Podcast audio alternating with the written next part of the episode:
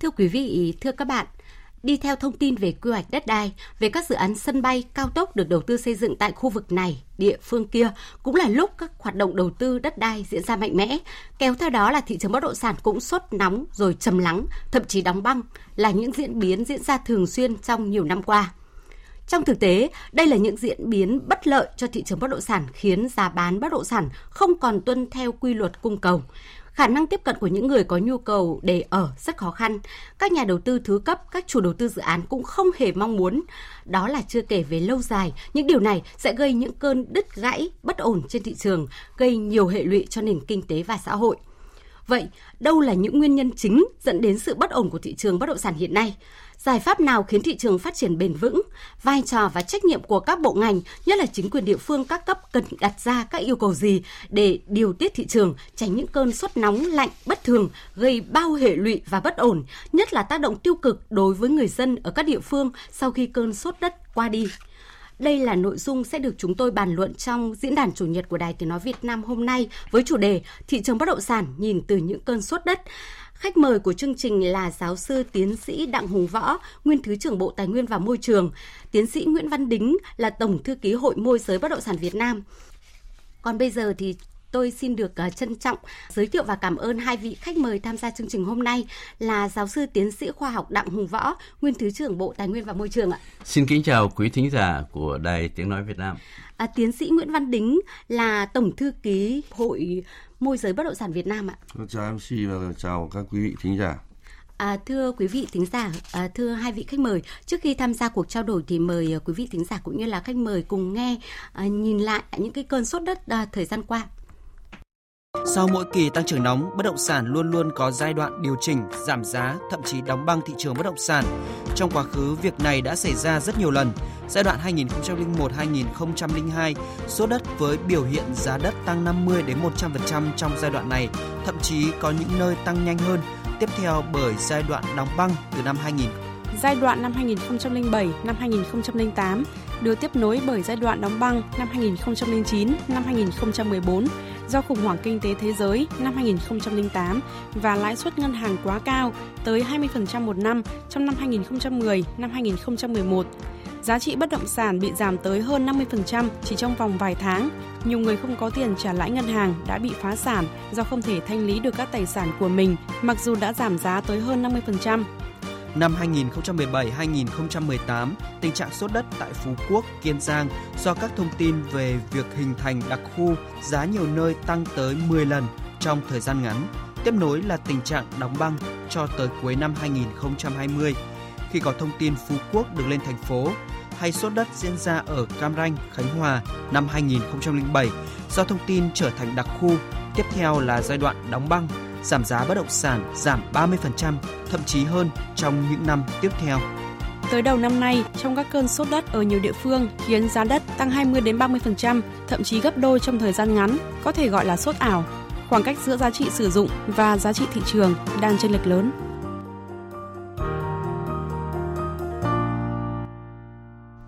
Vâng ạ, à, khoảng cách giá trị sử dụng và giá trị thị trường thì đang chênh lệch lớn.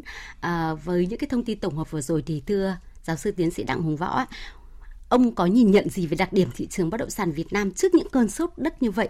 Có cụ thể là có giống gì và khác gì so với trước đây? Ừ, chúng ta cũng biết rằng ờ, Việt Nam sự thực mà nói có hai lần tăng giá bất động sản rất mạnh. Đấy là giai đoạn 90 92, sau đó là 2000 2002 mỗi một lần thì tại Hà Nội, thành phố Hồ Chí Minh chẳng hạn, tức là tại những cái đô thị ờ, siêu đô thị là giá tăng 10 lần. Chúng ta cũng biết rằng nếu ai đó mà đi mua nhà đất thời kỳ 90 thì chỉ độ khoảng 2 chỉ rưỡi mét vuông tại trung tâm Hà Nội. Nhưng mà ờ, vào vào đến 2004 2005 thì giá nó phải là 25 cây một mét vuông. 10 lần. Đấy, ờ, tức là lên 100 lần ờ, thì chúng ta cũng thấy nhưng mà tôi lại cho rằng cái hai cái giai đoạn ấy không phải là sốt mà là giá của chúng ta từ thời kỳ bao cấp chuyển sang thời kỳ thị trường. Nó phải tăng cho kịp thị trường. Dạ. nó không phải là biểu hiện sốt đất. Nhưng sau đó thì chúng ta thấy rằng có một cái giai đoạn 2007 2008 là sốt thực sự ờ, tăng khoảng 3 lần uh, giá bất động sản uh, trên thị trường.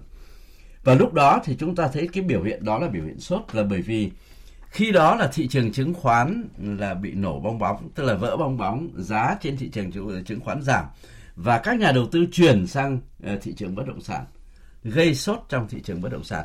Nhưng sau đó, từ 2009 đến 2011 là thị trường coi như đứng yên do các cái giải pháp kiềm chế lạm phát. Và đến 2011 2013 thì giá bắt đầu xuống. 2014 thị trường phục hồi sau khi mà thực hiện nghị quyết 02 của chính phủ. Yeah về phục hồi thị trường trong đó chủ yếu là phục hồi thị trường bất động sản. Ờ, và từ 2014 đến 2018 là phát triển như vũ bão và giá tăng đều. Giai đoạn ý tôi cho là giai đoạn phải nói là giai đoạn thị trường bất động sản trong mơ của Việt Nam. Yeah. Dạ. Ờ, nhưng đến 2019 2020 thì câu chuyện trục trặc do chậm sửa luật, ờ, do số lượng dự án phê duyệt không được nhiều và hiện nay chúng ta đang nằm trong cơn sốt đất một cách toàn diện thì như vậy chúng ta thấy rằng thế này tức là những cái lần trước sốt tại phú quốc tại vân đồn tại bắc vân phong rồi tại nơi này nơi kia nó cũng không để lại hệ lụy nhiều dạ. là bởi vì đấy là những thị trường bất động sản mang tính cục bộ dạ. mang tính cái tác động của nó không thể lan tỏa trên toàn thị trường nhưng hiện nay Hà Nội và thành phố Hồ Chí Minh là hai hai nơi châm ngòi của cái giai đoạn tăng giá 20 đến 30 phần trăm vào cuối 2020 thì như vậy là nó tạo ra một cái cơn sốt mà tính lan tỏa của nó ra toàn thị trường. Đấy thì chúng ta cũng biết rằng vừa rồi tôi nói là để thấy cái nhịp độ chung của thị trường bất động sản Việt Nam có những lúc rất là đẹp, có những lúc êm đềm, có những lúc tăng giá là đúng quy luật, có những lúc mà sốt giá là trái trái trái quy luật thông thường mà thị trường cần bất động sản cần có. Thì như vậy chúng ta thấy rằng từ khi mà thị trường bất động sản hoạt động có hiệu quả tôi cho là sau 2003 yeah. Dạ. cho tới nay thì tất cả những cái việc bập bùng như tôi nói vừa rồi là đều không uh, tạo được ra tính tích cực cho thị trường. Có lúc thì đóng băng khá dài có lúc thì xuống giá có lúc thì sốt. Và như vậy thì làm cho bởi vì thị trường bất động sản là một trong ba thị trường đầu vào của thị trường hàng hóa. Và nếu nó bập bùng như vậy có nghĩa là thị trường hàng hóa sẽ bất ổn. Và và và và và cái điều này là không ai mong muốn cả. Thành ra chúng ta rất rất mong muốn một thị trường bất động sản có tăng giá nhưng tăng đều theo đúng quy luật. Người càng nhiều đất thì không sinh ra. Ờ, đấy là cái cái độ dốc cần thiết của thị trường theo đúng quy luật. Còn vượt quá độ dốc ý hoặc là tăng không phải bằng đường thẳng mà tăng bằng đường cong ờ, bậc hai chẳng hạn thì tất cả những trường hợp đó đều tạo ra giá trị ảo của bất động sản. Mà điều đó là kinh tế không mong muốn. Vâng ạ, với những cái phân tích à, thị trường mang tính chất à, phát triển bập bùng không theo quy luật và bất lợi suốt từ năm 2003 đến nay thì à, tiến sĩ Nguyễn Văn Đính có những cái phân tích gì? Tôi cũng hoàn toàn đồng ý quan điểm của anh Võ nhưng ở đây chúng ta cũng thấy rằng là uh, cái giai đoạn phát triển từ 2003 đến 2011 thì phát triển bất động sản và chúng ta bị gặp cái khủng hoảng. Yeah. Từ 2008 cho đến 2012 thì trong cái giai đoạn đấy là chúng ta không có những cái chính sách không có uh, những cái ờ, phản ứng uh, tích cực từ các cái chính sách hoặc quản lý nhà nước. Nhưng từ 12 uh, trở uh, đến thời điểm 12 thì nhà nước bắt đầu có những cái chính sách cụ thể trực tiếp vào uh, thị trường bất động sản can thiệp vào thị trường bất động sản trong cái giai đoạn nó đang đóng băng uh, và khủng hoảng rất mạnh. Thì ngay lập tức các chính sách khi phát huy tác dụng ờ, là năm 13 14 cho như anh Võ vừa nói đến cho đến nay cho đến 2018 chúng ta thấy rằng là thị trường bắt đầu ổn định và phục hồi một cách nhanh chóng. Để thể hiện rằng đấy chính là cái chính sách và chúng ta phát triển cũng rất nhanh cho đến thời điểm hiện nay thì lại rất nóng. Và đến 18 19 chúng ta bị ngược lại khi mà cái thị trường bất động sản nó phát triển quá nóng. Và chúng ta có nhiều cái chính sách lại đang bị bất cập. Dạ. không thích ứng kịp với cái sự nóng đó thì dẫn đến cái việc là chúng ta bị khủng hoảng. Khủng hoảng mạnh nhất ở đây là khủng hoảng mất cân đối cung cầu.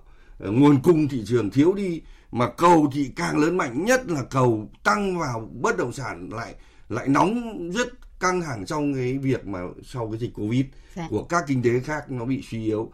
Thì uh, khi lúc này cái lực cầu nó tăng gấp đôi thậm chí gấp nhiều lần hơn mà chúng ta lại đang chưa có chính sách gì kịp thời phù hợp thì đây cũng là một cái vấn đề nguyên nhân mà chúng ta hiện nay khi mà xảy ra những cái cơn sốt đất như vậy thì chúng ta chưa kịp các cái thích ứng. Ờ, và chính quyền thì cũng lại chưa có những cái phản ứng mà chuẩn bị kỹ lưỡng các kịch bản để mà ứng phó. Đến khi chúng ta phải lên tiếng thì các chính quyền mới vào cuộc. Thì rõ ràng khi vào cuộc có hiệu quả ngay thì cho, cho nên đây cái vai trò quản lý nhà nước chúng tôi đánh giá trong mọi cuộc khủng hoảng đều có những ý nghĩa và giá trị rất lớn. Vâng, trong trường hợp này thì giáo sư Đặng Hùng Võ có phân tích gì thêm ạ khi mà uh, những cái cơn sốt đất xảy ra thì chính quyền thường là hoặc là các cái cơ quan quản lý để điều tiết thị trường ấy thì thường như là đi sau. Ờ, đúng là nói chung tôi có thể nói rằng nói chung pháp luật Việt Nam là vẫn luôn luôn chạy đuổi theo thị trường nói chung trong đó bất động sản thì lại có cái đặc thù chậm hơn nữa và thậm chí chạy theo thị trường mà không kịp thì đấy chính là cái mà như anh đính vừa rồi nói đấy tức là cái gọi là cái công cụ quản lý bằng pháp luật, bằng quy hoạch của chúng ta là đôi khi không phù hợp với cái nhu cầu phát triển mà chúng ta cũng biết rằng là chỉ tiêu của đại hội 13 đặt ra là đến 2030 Việt Nam phải làm nước công nghiệp. Đến 2045 Việt Nam là phải làm nước phát triển. Mà hiện nay tỷ lệ đô thị hóa của chúng ta mới là trên 40% một chút, 42% gì đấy. Ờ, và yêu cầu đến 2030 chúng ta phải đạt 65% ờ, tỷ lệ đô thị hóa. Có nghĩa là là phạm vi hoạt động của thị trường bất động sản rất rộng, thậm chí là bạt ngàn Thế nhưng mà chúng ta làm gì để có thể đẩy đô thị hóa và thị trường bất động sản? Đô thị hóa có nghĩa là là thị trường bất động sản. Thì làm sao để thị trường bất động sản đạt đúng cái chỉ tiêu đó mà chúng nếu pháp luật, chính sách, quản lý nhà nước vẫn cứ chạy theo thị trường mà không kịp thì chắc chắn là cái chỉ tiêu đặt ra của Đại hội Đảng uh, thứ 13, khóa 13 là tôi tin rằng sẽ rất khó khăn. Vâng, à, mà trong khi đó thì coi đất đai là nguồn lực tài nguyên của đất nước phải không ạ? Vâng. Trong trường hợp này thì à, thưa giáo sư Đặng Hùng Võ, rõ ràng là thị trường bất động sản Việt Nam thì rất dễ bùng phát và và ăn theo quy hoạch ạ. À, vậy thì theo ông là đâu là cái yếu tố mà gây nhiễu thị trường như vậy? Yếu tố chính gây nhiễu thị trường tôi cho rằng chính là cái giá trị đất đai tăng thêm dạ. theo thời gian. Giả sử chúng ta cũng biết rằng đất ờ, nông nghiệp đang yên đang lành đang đang sử dụng vào mục đích nông nghiệp nếu chúng ta quy hoạch đấy thành một khu đô thị chắc chắn là ngay lập tức sau khi có ý tưởng quy hoạch thôi giá đất đã bắt đầu lên và và người ta gọi là, là giá trị đất đai tăng thêm khi mà đất nước phát triển điều đó là là quy luật bình thường nhiều người nói rằng là thôi bây giờ chúng ta bí mật quy hoạch đi chẳng hạn thì cái điều đó lại không đúng. Bởi vì quy hoạch là nó phải được mở ngay từ khi xây dựng quy hoạch. Chứ không phải là chúng ta lại theo kiểu là bí mật đi để cho nhân dân đừng biết đừng lao vào. Vấn đề là chúng ta phân bổ lại cái giá trị đất đai tăng thêm như thế nào. Còn hiện nay chúng ta chưa có chính sách gì phân bổ cái giá trị này. Tất cả mọi người đầu tư vào thị trường bất động sản đều hy vọng tìm kiếm được cái giá trị đất đai tăng thêm. Vâng ạ. Và nói trong... đơn giản tức là mua đất rồi chúng ta để đấy chờ không có làm gì cả đến một thời gian sau đất tăng giá lên bán đi như vậy được hưởng cái lợi của giá trị đất đai tăng thêm À, trong trường hợp này là nguyên nhân chính do là cái phân bổ giá trị đất đai. Vậy. Vậy thì giải pháp phù hợp là như thế nào ạ? Các nước thì họ có sử dụng công cụ thuế. Sự thật đối với sốt đất các nước họ họ xử lý rất mạch lạc. Họ có công cụ thuế, thí dụ như là đối với giá trị đất đai tăng thêm họ có thuế đánh vào cái giá trị đất đai tăng thêm để phân bổ lại cái nào của toàn dân, cái nào của chủ đầu tư, cái nào của người đang sử dụng đất được hưởng phần nào. Bởi vì cái giá trị tăng thêm đó nó có tính chất chung và nó có tính chất riêng của cái người mà tạo ra nó. Trong... vậy, vậy thì nó, nhà nước có sắc thuế đánh để phân bổ lại.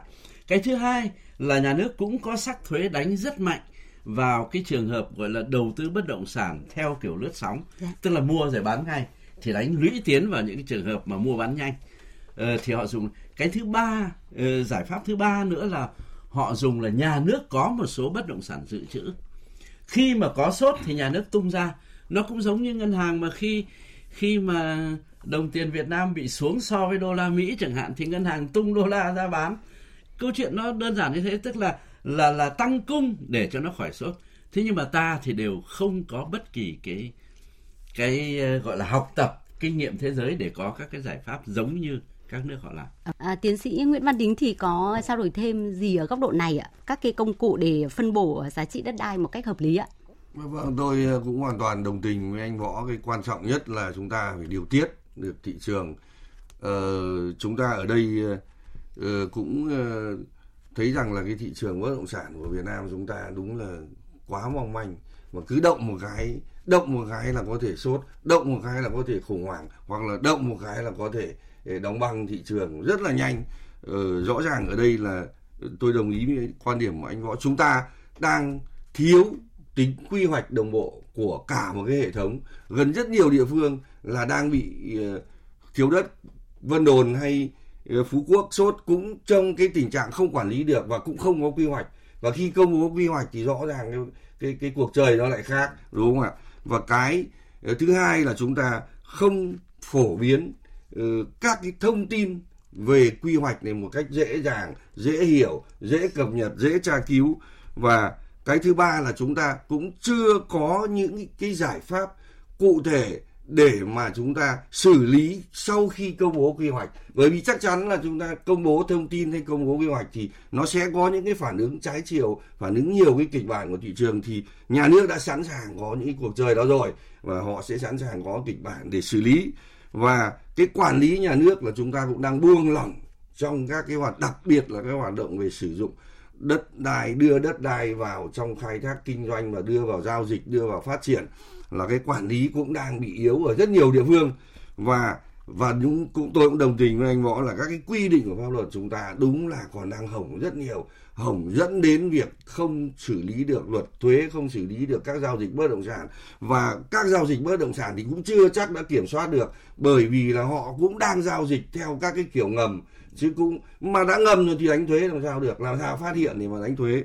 Và những cái giao dịch đó lại cũng lại sự trên cơ sở là sử dụng các cái tài nguyên không đúng các quy định pháp luật. Thí dụ như san ủi cả rừng, cả vườn, cả đồi ra rồi chia lô để bán thì những cái hành vi đó có đúng quy định pháp luật không? Rõ ràng là không. Tại sao vẫn được diễn biến? Tại sao vẫn sôi động? Và tại sao vẫn thành chợ? Thì tất cả cái điểm đó là chúng tôi cho rằng là những cái nguyên nhân chính làm cho cái thị trường bất động sản Việt Nam rất dễ bị bong bóng, rất dễ bị sốt, rất dễ bị khủng hoảng. Ừ, cần phải điều chỉnh những vấn đề như vậy. Vâng ạ, trong trường hợp này thì uh, trách nhiệm của chính quyền địa phương như là tiến sĩ uh, Nguyễn Văn Đính vừa nêu ra thì đối với trường hợp của Quảng Ninh uh, đã có những cái văn bản để thông báo về cái việc là quản lý đất đai sau khi những cái cơn sốt đất diễn ra thì là ông phân tích như thế nào về cái vai trò chính quyền trong trường hợp này? À, chúng tôi uh, nếu ví dụ như Quảng Ninh ở Vân Đồn chính quyền địa phương cũng đã đưa ra một cái những cái mệnh lệnh hành chính để ngăn chặn cái hiện tượng sốt đất ừ, quá nóng ở cái địa phương này. Bởi vì nếu họ không ngăn chặn thì họ đang đối mặt với việc là uh, không thể phát triển kinh tế ở địa phương này được. Do vậy họ buộc phải xử lý. Thì uh, họ ra quyết định cấm mọi giao dịch. Mà cấm mọi giao dịch thì theo chúng tôi lúc lúc đó tôi cũng là người đã lên tiếng là uh, có sự vi hiến trong cái mệnh lệnh này. Nhưng uh, nếu như họ bất, lúc đó họ bất chấp, bởi vì trước đó họ quản lý không tốt rồi, thì họ bất chấp phải xử lý việc đó. Còn nếu không xử lý cái việc đó, thì rõ ràng không làm nguội lạnh được cái cơn nóng của cái cái cái thị trường vân đồn. Do vậy, chúng ta thấy rằng là vai trò quản lý nhà nước rất mạnh, rất tích cực. Nhưng vấn đề là chúng ta phải xử lý như thế nào? Xử lý có kịch bản, xử lý cả những giai đoạn trước và thậm chí là nghĩ trước được ra những cái kịch bản để mình chuẩn bị cho cái cất cánh thì mình phải xử lý như thế nào đường băng như thế nào bay như thế nào để khỏi đụng máy bay khác rồi vân vân. Tất cả cái đó phải có một cái kịch bản quản lý. À, và rõ ràng là nêu rõ rõ hơn thể hiện rõ hơn cái vai trò của các cơ quan quản lý trong trường hợp này phải không ạ? Đúng rồi ngoài Quảng Ninh thì uh, tại Quảng Bình ạ uh, thính giả Minh Trí ở Ba Đình Quảng Bình thì cũng có đặt câu hỏi với khách mời của diễn đàn hôm nay đó là theo ờ, các vị khách mời ạ cái trách nhiệm của người đứng đầu phải cần phải được khẳng định và thể hiện như thế nào qua các cái cơn sốt đất ờ, trên cả nước Bắc Trung Nam vừa qua? Ừ, tôi cho rằng cơn sốt đất vừa rồi thì nó có nhiều lý do, trong đó có Covid, trong đó có việc năm đầu của kế hoạch rất nhiều ý tưởng của quy hoạch thì đã được tuyên truyền sai đi là đây là quy hoạch đã được duyệt rồi, ví dụ như thế chẳng hạn.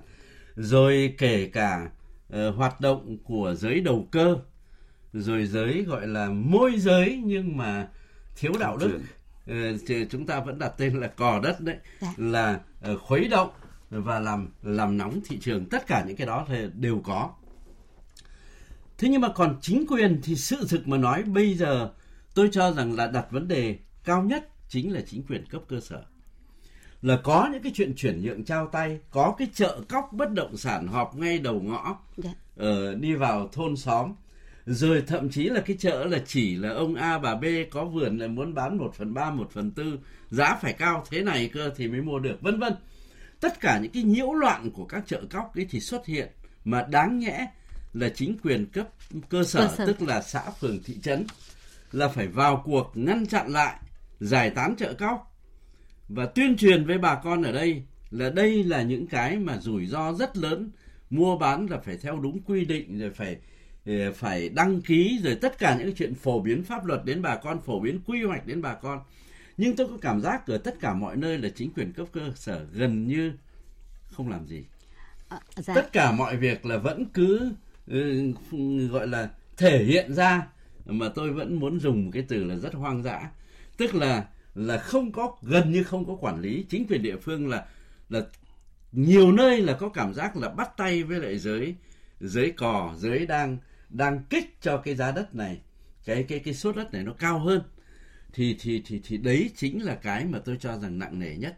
Chứ còn đúng là trách nhiệm của các bộ làm chậm việc uh, sửa luật đất đai là một việc trách nhiệm của cấp tỉnh là chưa đưa được ra những cái sáng kiến để có thể là ngăn sốt. Chính quyền của huyện thì cũng vẫn đứng lửng lơ, có vẻ xa rời thực tế. Nhưng cái trách nhiệm cao nhất là người đứng đầu của chính quyền cấp cơ sở. Vâng ạ. À, và thưa quý vị và các bạn, là có nghĩa là như à, giáo sư à, Đặng Hùng Võ vừa phân tích ạ, cũng như là những cái thông tin từ tiến sĩ Nguyễn Văn Đính, sốt đất và những hệ lụy là thông tin cũng đã được cảnh báo từ nhiều cơ quan báo chí gần đây. Và trước khi tiếp tục phân tích bàn luận về chủ đề của diễn đàn hôm nay là thị trường bất động sản nhìn từ những cơn sốt đất, thì mời quý vị thính giả cũng như là hai vị khách mời cùng nghe phóng sự do nhóm phóng viên Đài Tiếng nói Việt Nam vừa thực hiện về hệ lụy của những cơn sốt đất này. Cho dù với nguyên nhân nào đi nữa, thì giá đất tăng phi mã như hiện nay cũng sẽ chắc chắn gây ra những hệ lụy không nhỏ về kinh tế xã hội. Không chỉ khiến cho thị trường bất động sản không bền vững, có thể vụt sáng hoặc vụt tắt, mà nghiêm trọng hơn, có thể gây khủng hoảng tài chính. Ngược thời gian, trên thực tế, khủng hoảng bất động sản từng dẫn đến khủng hoảng tài chính vào năm 1997 ở Đông Nam Á hay năm 2008 ở Hoa Kỳ. Sốt đất cũng tạo nên trạng thái bất thường, gây bất an cho doanh nghiệp và người dân, nhất là những người thuộc diện nghèo đói. Tiến sĩ Trần Lương Sơn, chuyên gia kinh tế cảnh báo, người dân nếu chỉ nhìn vào những chu kỳ lên xuống của bất động sản trước đây để đầu tư thì rất dễ mắc sai lầm. Trong vòng khoảng 10 năm vừa rồi là cái xu hướng của bất động sản cũng khá là bất định. À, có rất nhiều chuyên gia nói rằng là bất động sản coi như đã thừa và có thể là ế từ cách đây khoảng 10 năm rồi, trong 5 năm nữa thì có vẻ như thị trường lại trở lại. Và cái đó làm cho mọi người cảm thấy là bất động sản hấp dẫn trong khi những cái đầu tư khác nhất là trong thời covid khá là ảm đạm. Và người ta nhìn thấy cái kết quả của xu hướng trước trước đây là trước trước trong cái thời kỳ khoảng 5 năm trước ấy, là tất cả những đầu tư của năm năm trước đến nay đều tốt cả. Và người ta hy vọng sẽ là như thế. Và đây sẽ là cái rủi ro rình rập những người đầu tư. Hệ lụy tiếp theo của tình trạng sốt đất là khiến cho nợ xấu bất động sản gia tăng do nhiều người đổ xô đi buôn đất vay nợ, thế chấp tài sản tại ngân hàng, đồng thời khiến cho dòng tiền đổ vào các kênh sản xuất, dịch vụ thương mại bị giảm sút. Lâu dài ảnh hưởng đến tính bền vững của nền kinh tế. Đó là chưa kể đến những tranh chấp có thể xảy ra trong trường hợp giấy tờ giả, đất mua đi bán lại không hợp pháp, như cảnh báo của ông Nguyễn Hữu Thắng, chuyên gia bất động sản tại thành phố Hồ Chí Minh đất mà, gọi là, sang tay, nhiều khi bây giờ có thể là bán cho hai, ba người cùng một lúc, thì như vậy có thể là bị mất kiểm soát về mặt pháp lý nếu trong trường hợp mà xảy ra mà tranh chấp thì rất là phức tạp ờ, dẫn tới ờ, có nhiều cái ờ, trường hợp là có thể tranh chấp kéo dài nhiều năm và cái người cuối cùng bị thiệt thòi đó là khách hàng hoặc là những người mua cuối cùng. Sốt đất gây ra những hệ lụy lớn cho kinh tế xã hội các địa phương như vậy. Nhưng vì sao đến nay chưa tiến hành các biện pháp chặn đà giảm sốt? Phải chăng lỗi đang nằm ở chính những chính sách chưa thật hợp lý hiện nay? Trong bối cảnh dịch COVID-19 gây những tổn thất không nhỏ cho khu vực doanh nghiệp, thì những chính sách quản lý thị trường tiền tệ hiện nay đang tồn tại nhiều bất cập. Trong khi các ngân hàng đều thông báo lãi lớn, thì lãi suất tiền gửi tính ra chỉ vừa bằng tỷ lệ lạm phát cơ bản. Nên người gửi tiền ngân hàng gần như không có lãi. Trong khi đó, lãi suất cho vay vẫn dao động trong khoảng từ 9 đến 10%. Bởi vậy mà khi sản xuất kinh doanh chưa bình thường trở lại, doanh nghiệp đành tìm nơi trú ẩn vào đất. À, với những cái hệ lụy à, trên thị trường thì qua cái phóng sự vừa rồi à, à, của phóng viên đài tiếng nói Việt Nam thì giáo sư Đặng Hùng Võ cũng như là tiến sĩ Nguyễn Văn Đính có cái trao đổi gì về các cái giải pháp để có thể là khắc phục được những cái hệ lụy này ạ?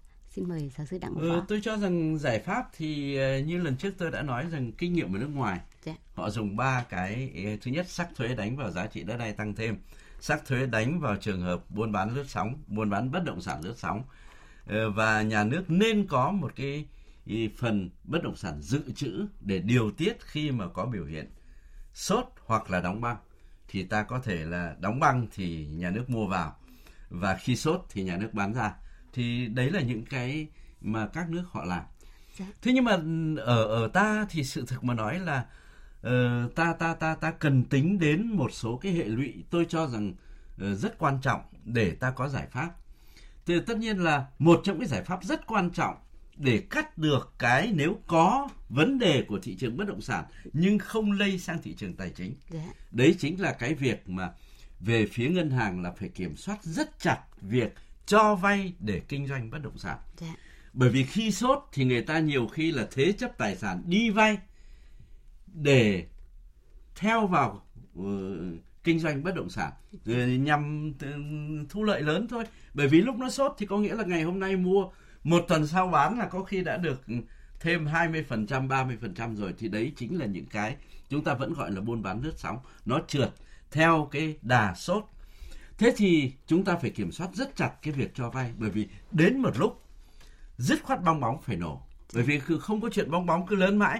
Đến khi nổ thì lập tức sẽ rất nhiều người là không có khả năng trả nợ là bởi vì giá bất động sản nó giảm và không bán được nữa, bán thì lỗ to thế và lúc đó thì cái cái cái khoản vay để đưa vào kinh doanh bất động sản đó thì chắc chắn là nó sẽ rơi vào nợ xấu và như vậy thì thì cái cái nguy cơ khủng hoảng tài chính là sẽ dễ diễn ra thì tôi cho rằng đấy là cái giải pháp mà Việt Nam hiện nay có thể làm được vâng ạ. là Ông... ngăn không cho ờ, khủng hoảng bất động sản chuyển sang khủng hoảng tài chính khi mà bong bóng đến đến độ nó phải vỡ. Vâng ạ, với cái phân tích vừa rồi thì à, cái cách nào ạ à, để có thể là ngăn ngăn ngừa? Vâng. Vậy thì sự thực mà nói là tôi cho rằng ừ, ngân hàng nhà nước hoàn toàn có thể điều tiết cái uh, cách thức cho vay của các ngân hàng thương mại. Bởi vì ngân hàng nhà nước chủ yếu là quản lý trực tiếp các ngân hàng thương mại và quản lý thị trường tiền tệ nói chung. Thì lúc đó có thể là thu hẹp cái diện thậm chí là ngừng cho vay kinh doanh bất động sản. Có nghĩa ví là, dụ như vậy. Vâng, vâng. À, có nghĩa là cũng là ngăn ngừa được cái ờ, sử dụng đòn bẩy tài chính trong trường hợp này phải không? Vâng vâng, vâng. và và và cắt cái hệ lụy khi mà uh, thị trường bất động sản có thể làm lây sang khủng hoảng tài chính. tài chính phải không thế thì là một với cái thứ hai là ngay cái câu chuyện là giảm lãi suất tiền gửi nhưng mà vẫn giữ nguyên lãi suất tiền cho vay là làm rất khó cho các doanh nghiệp đáng nhẽ là hai cái phải giảm đều và ngân hàng cái lãi suất mà của người kinh doanh tiền là yeah. Dạ. phải thu hẹp lại chứ như hiện nay là chúng ta thấy rất bất hợp lý giảm đến mức 4% lãi suất tiền gửi nhưng cho vay cho các doanh nghiệp trong đó có các cái doanh nghiệp sản xuất kinh doanh thì lại vẫn đến 9 10% thì đấy là cái mà không phù hợp. Có nghĩa là cái sự chia sẻ lợi nhuận từ phía ngân hàng thì phải nhiều hơn nữa vâng. với người dân và doanh nghiệp phải không Đúng ạ? rồi, tức à. là ăn ờ, tức là lãi ít đi mà nhường cái lãi đó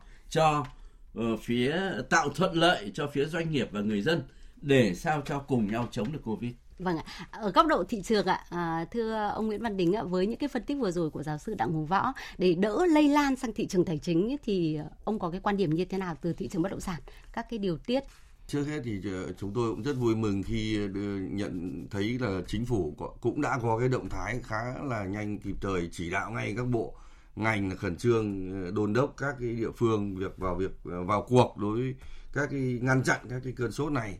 Ờ, và trên thực tế là nếu trong ngắn hạn thì tôi cho rằng là các cơ quan chính quyền địa phương đặc biệt là như anh võ nói là chính quyền uh, địa phương ờ, của cơ sở là phải gắn chặt nhất. Vì đây là những cái hiện tượng mang tính sốt ừ, đất mà chủ yếu nằm ở những cái khu vực đất đai ngoài các quy định của pháp luật.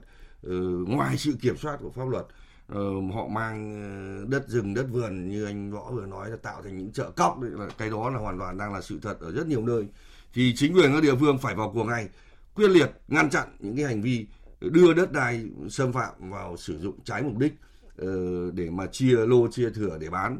Và cái uh, xử phạt nghiêm các hoạt động đầu tư không đúng các quy định của pháp luật đồng thời là uh, kiểm soát các cái hoạt động uh, môi giới mua bán uh, ở trên địa bàn thị trường mình. Nếu còn có hiện tượng đó trên địa bàn của mình thì kỷ luật cái ông uh, lãnh đạo đứng đầu cái địa phương đó là cái việc chúng tôi nghĩ là để làm cái uh, trước mắt.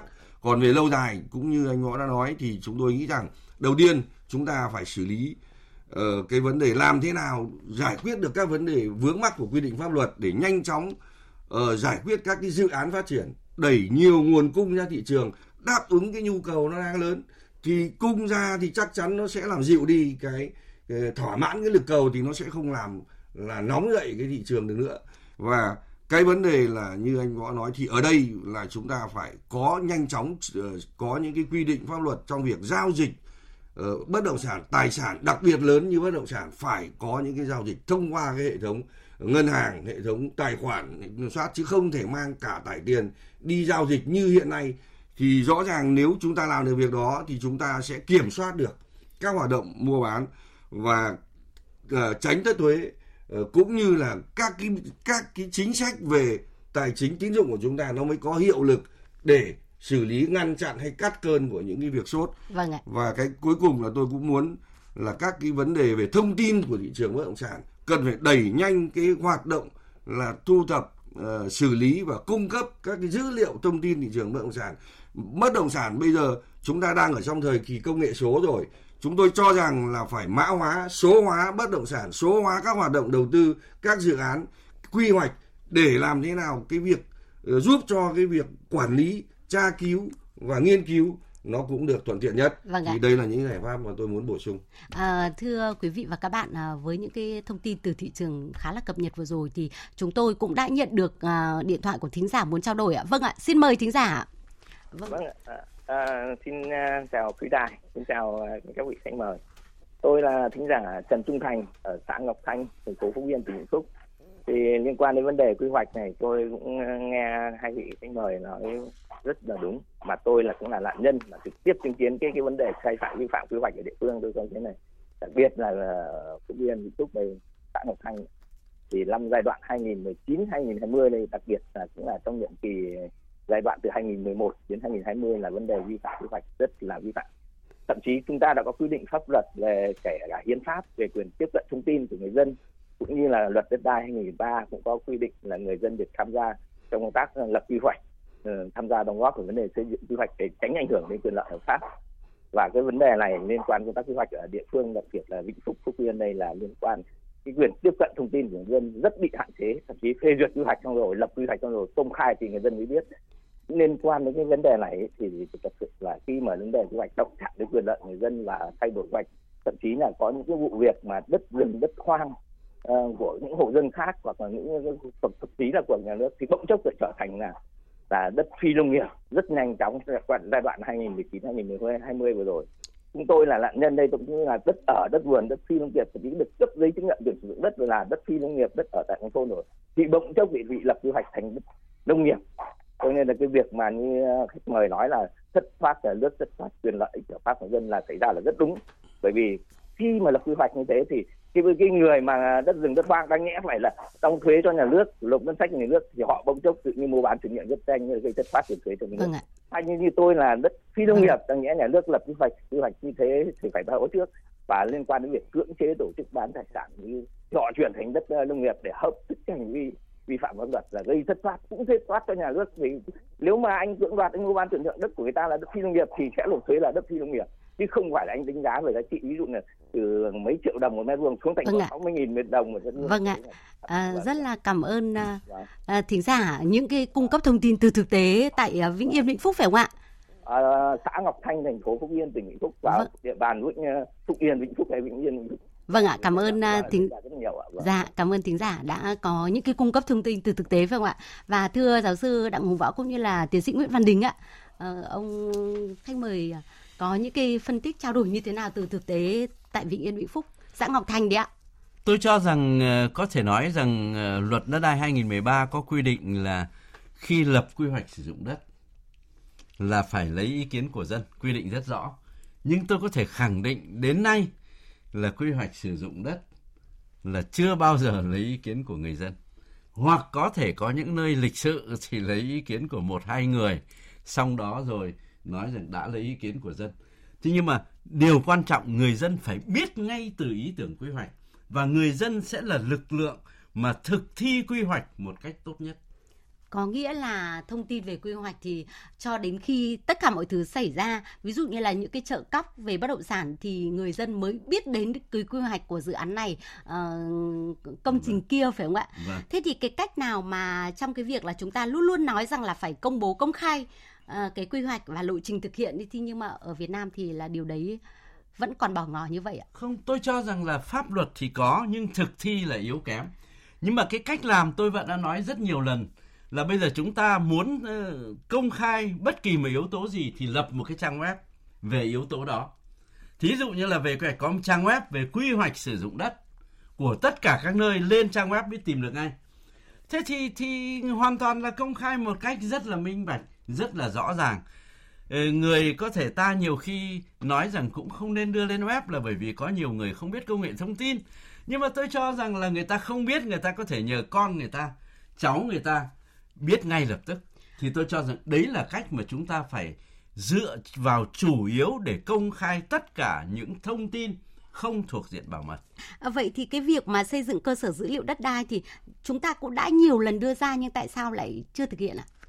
Tôi cho hiện nay là trong à, phạm vi quản lý đất đai thì cái câu chuyện thông tin rồi cơ sở dữ liệu đất đai ờ, được đặt ra ờ, từ lâu và được nhấn mạnh trong luật đất đai 2013 nhưng mà cách gì để có thể phát triển? Bởi vì đến nay thì có lẽ là tôi tôi cho rằng mới đếm đầu trên một một vài tỉnh là có vận hành cái cơ sở dữ liệu đất đai. Ví dụ như đồng nai, tôi cho là một cái tỉnh mà làm tốt nhất việc này. Sau đó có thể một vài tỉnh khác, trong đó có bắc ninh, trong đó có đà nẵng gì, vân vân. Tức là số lượng tỉnh mà có thể có những yếu tố công khai nhất định ờ, là đếm trên đầu ngón tay. Thế là là bởi vì thế này ngay bản thân về giải pháp kỹ thuật hiện nay vẫn chưa được thống nhất. Rồi phần mềm là có một phần mềm dùng chung cho toàn ngành hay là cho tự do lựa chọn phần mềm. Cái câu chuyện mua bán uh, gọi là uh, chi trả bằng vốn ngân sách ở đây là đang đặt ra và hiện nay là vẫn chưa có cái một cái hệ thống thống nhất được được quyết định. Thế chính vì vậy mà mà cơ sở dữ liệu đất đai vẫn cứ vẫn cứ chưa hoàn chỉnh. Hơn nữa là tôi cho rằng cơ sở dữ liệu đất đai phải là dữ liệu nền cho tất cả các dữ liệu về tài sản gắn liền với đất.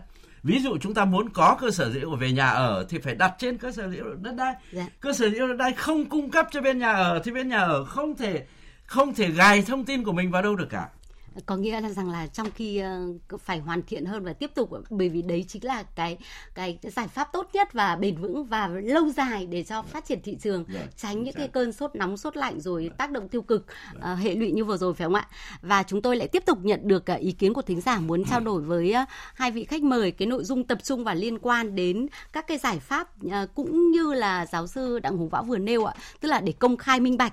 Thế thì một thính giả ở cũng tiếp tục ở vĩnh phúc có đặt ra là cái cách nào ạ để có thể là xin uh, khách mời có thể nói rõ hơn là cái giải pháp nào cái cách nào để có thể là công khai bởi vì chúng ta cứ nói rằng là dân biết dân bàn dân làm dân kiểm tra Ừ, tôi thì cho rằng cách thì cũng đơn giản. Cái thứ nhất là chúng ta phải hoàn chỉnh hệ thống cơ sở dữ liệu đất đai dạ.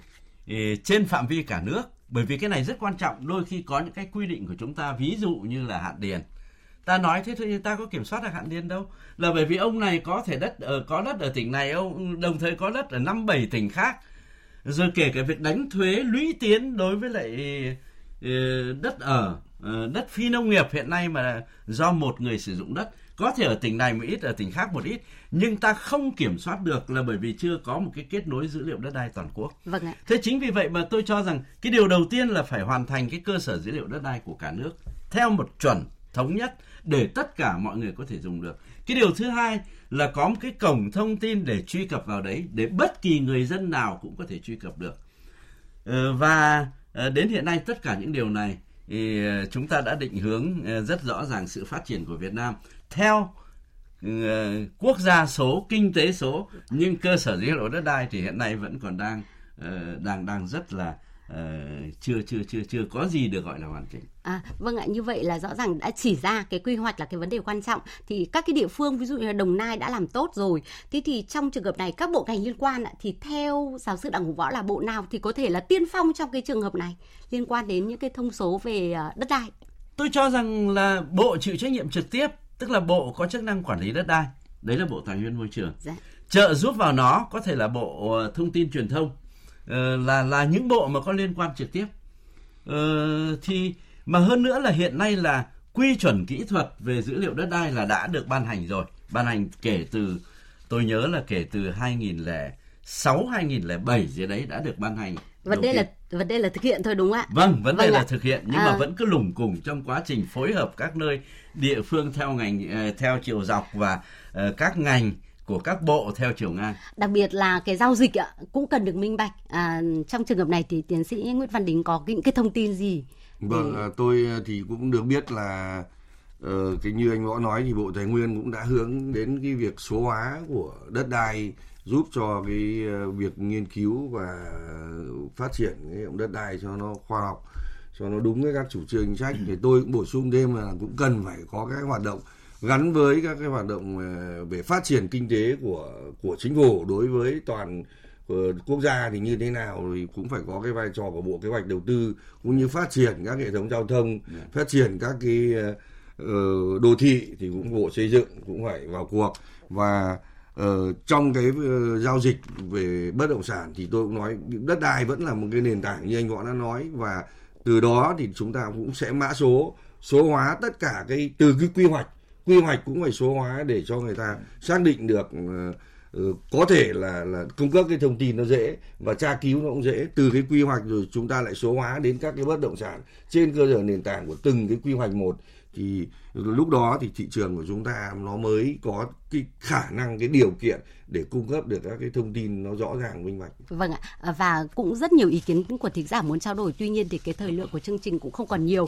Thế thì à, liên quan đến với cái mong muốn cái mục tiêu là để thị trường phát triển à, bền vững thì theo giáo sư Đặng Hùng Võ ạ, à, một cách rất ngắn gọn, cái thông điệp rất rõ ràng, các cái giải pháp nào là phù hợp trong bối cảnh hiện nay? Tôi cho rằng là phù hợp nhất và ta có thể làm được ngay, tức là xem xét quy hoạch và kiểm soát cái quá trình thực thi quy hoạch. Từ đó thì chúng ta đưa ra các dự báo, có các cơ quan chuyên môn, các viện nghiên cứu thường xuyên đưa ra các dự báo về thị trường. Cái dự báo đó nó có thể cho ta biết khi nào sốt, khi nào đóng băng và lúc đó thì cơ quan nhà nước có các giải pháp phù hợp để ngăn chặn sốt, ngăn chặn đóng băng và lúc đó thị trường nó có cơ hội phát triển tốt thì chính là ở chỗ kinh tế số nó nằm uh, chính là cái giải pháp đó mang lại giá trị gia tăng cho quá trình phát triển rất cao. Và đây chính là những cái yêu cầu của chính phủ để phát triển uh, nền kinh tế số, trong đó thì có thị trường bất động sản một cách bền vững. À, vâng ạ, thưa quý vị và các bạn, qua diễn đàn thì chúng ta cũng đã nghe những phân tích trao đổi bàn luận và quan điểm của hai vị khách mời về thị trường bất động sản sau những cơn sốt đất và rõ ràng là những tồn tại bất cập và khó khăn của thị trường thì rất cần các giải pháp trước mắt và lâu dài và đó cũng chính là các cái chính sách về thuế về vốn để định hướng điều tiết vận hành thị trường, đồng thời là kiểm soát các hành vi gian lận, lách luật trong các giao dịch để trục lợi chính sách cần chỉ mặt đặt tên và kiên quyết chấm dứt.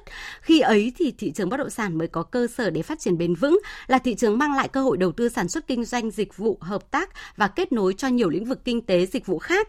Một lần nữa thì chúng tôi những người làm chương trình xin được cảm ơn hai vị khách mời là giáo sư tiến sĩ khoa học Đặng Hùng Võ, nguyên thứ trưởng Bộ Tài nguyên và Môi trường, à, tiến sĩ Nguyễn Văn Đính là tổng thư ký Hội môi giới bất động sản Việt Nam đã tham gia diễn đàn chủ nhật của Đài Tiếng nói Việt Nam hôm nay.